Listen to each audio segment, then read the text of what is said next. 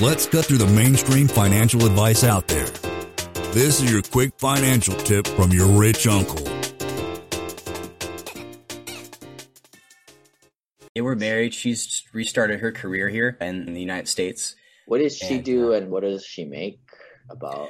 So she she came here as a nanny and did college for the second time, and then she started a job at a tech company and make she's doing part time. So she's really just getting her foot in the. I think long term she could work for a bigger tech company and kind of move up. There's like website development, web hosting, stuff like that. So definitely not an industry that's going to go away.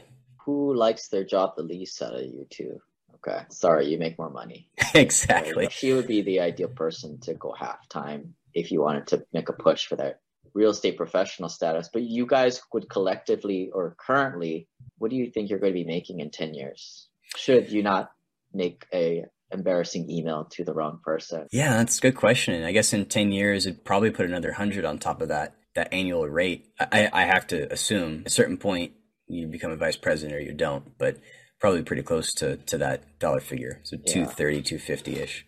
Or you'll just get a lot of simple passive cash flow and you won't even get, you'll just stay right where you're at. Right on, man. I guess what I'm trying to figure out is like, where is your guys' household top line income going to be in the future?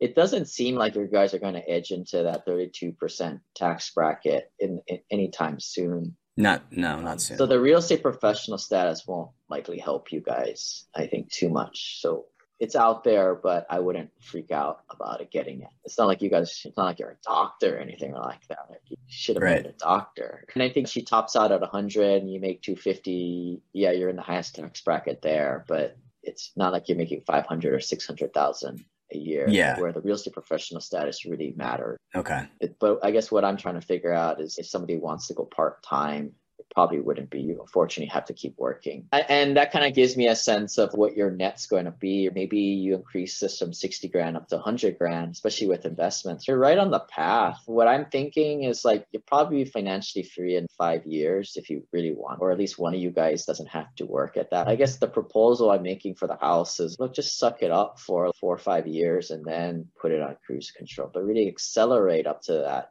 that certain critical mass. Not saying that critical mass is a net worth of $4.5 million, but get your net worth definitely over a million dollars first before you start to buy those frivolous things. Like, how does Yeah, that no. sound to what's That sounds other- reasonable, especially given the fact that you, you take that money and you put it into property here in Southern California. Yeah, it's a crazy proposition.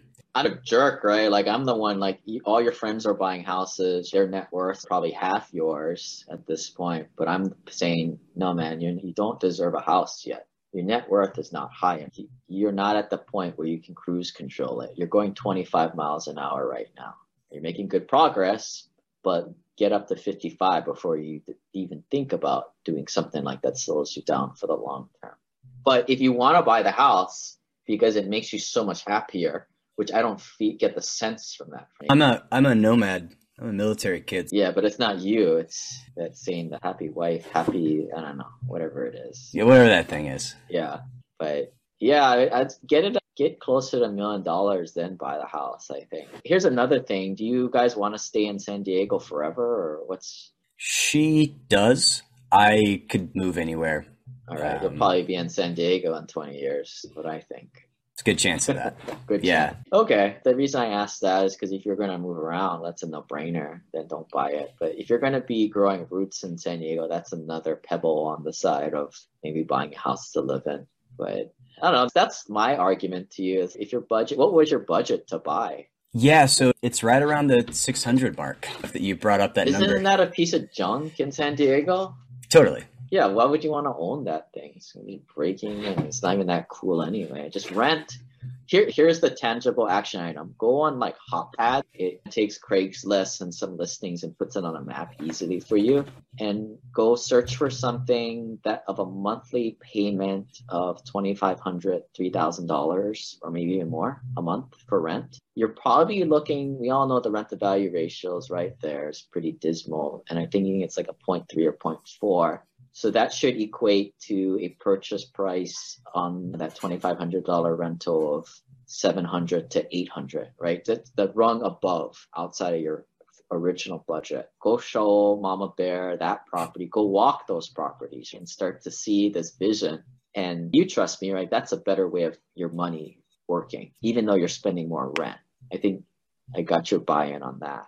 Yeah, I like the fact that right now my rent is month to month and it's total flexibility, kind of peace of mind. So I, I definitely like that aspect a lot. Yeah, you're going to have to switch it up though to get that stability. If you're going to get that higher end rental, the $2,500, $3,000 a month, just go try and look that up and get a hot pad, like reoccurring check the web page every week and see what pops up and go just go on view a few properties right you guys go walk the properties and then you say this is where you need to be a good leader and say a little alternative, but we're paying paying three thousand dollars a month. But in the end, our total financials, because we're taking the money and investing it, is going to be better off in the most likely. It makes sense. Yeah, I like that suggestion. It's nice and concrete. And then just lie to your friends. Tell them you bought it. I've got friends who are in the same position too, who are actually also renting here right now and uh, and investing as well. So I've got friends who are doing just every combination possible.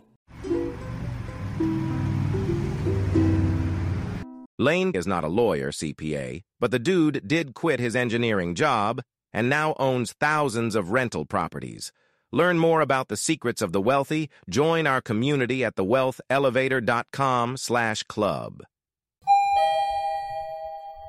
And if you're looking for a longer form podcast, also subscribe to the Wealth Elevator podcast.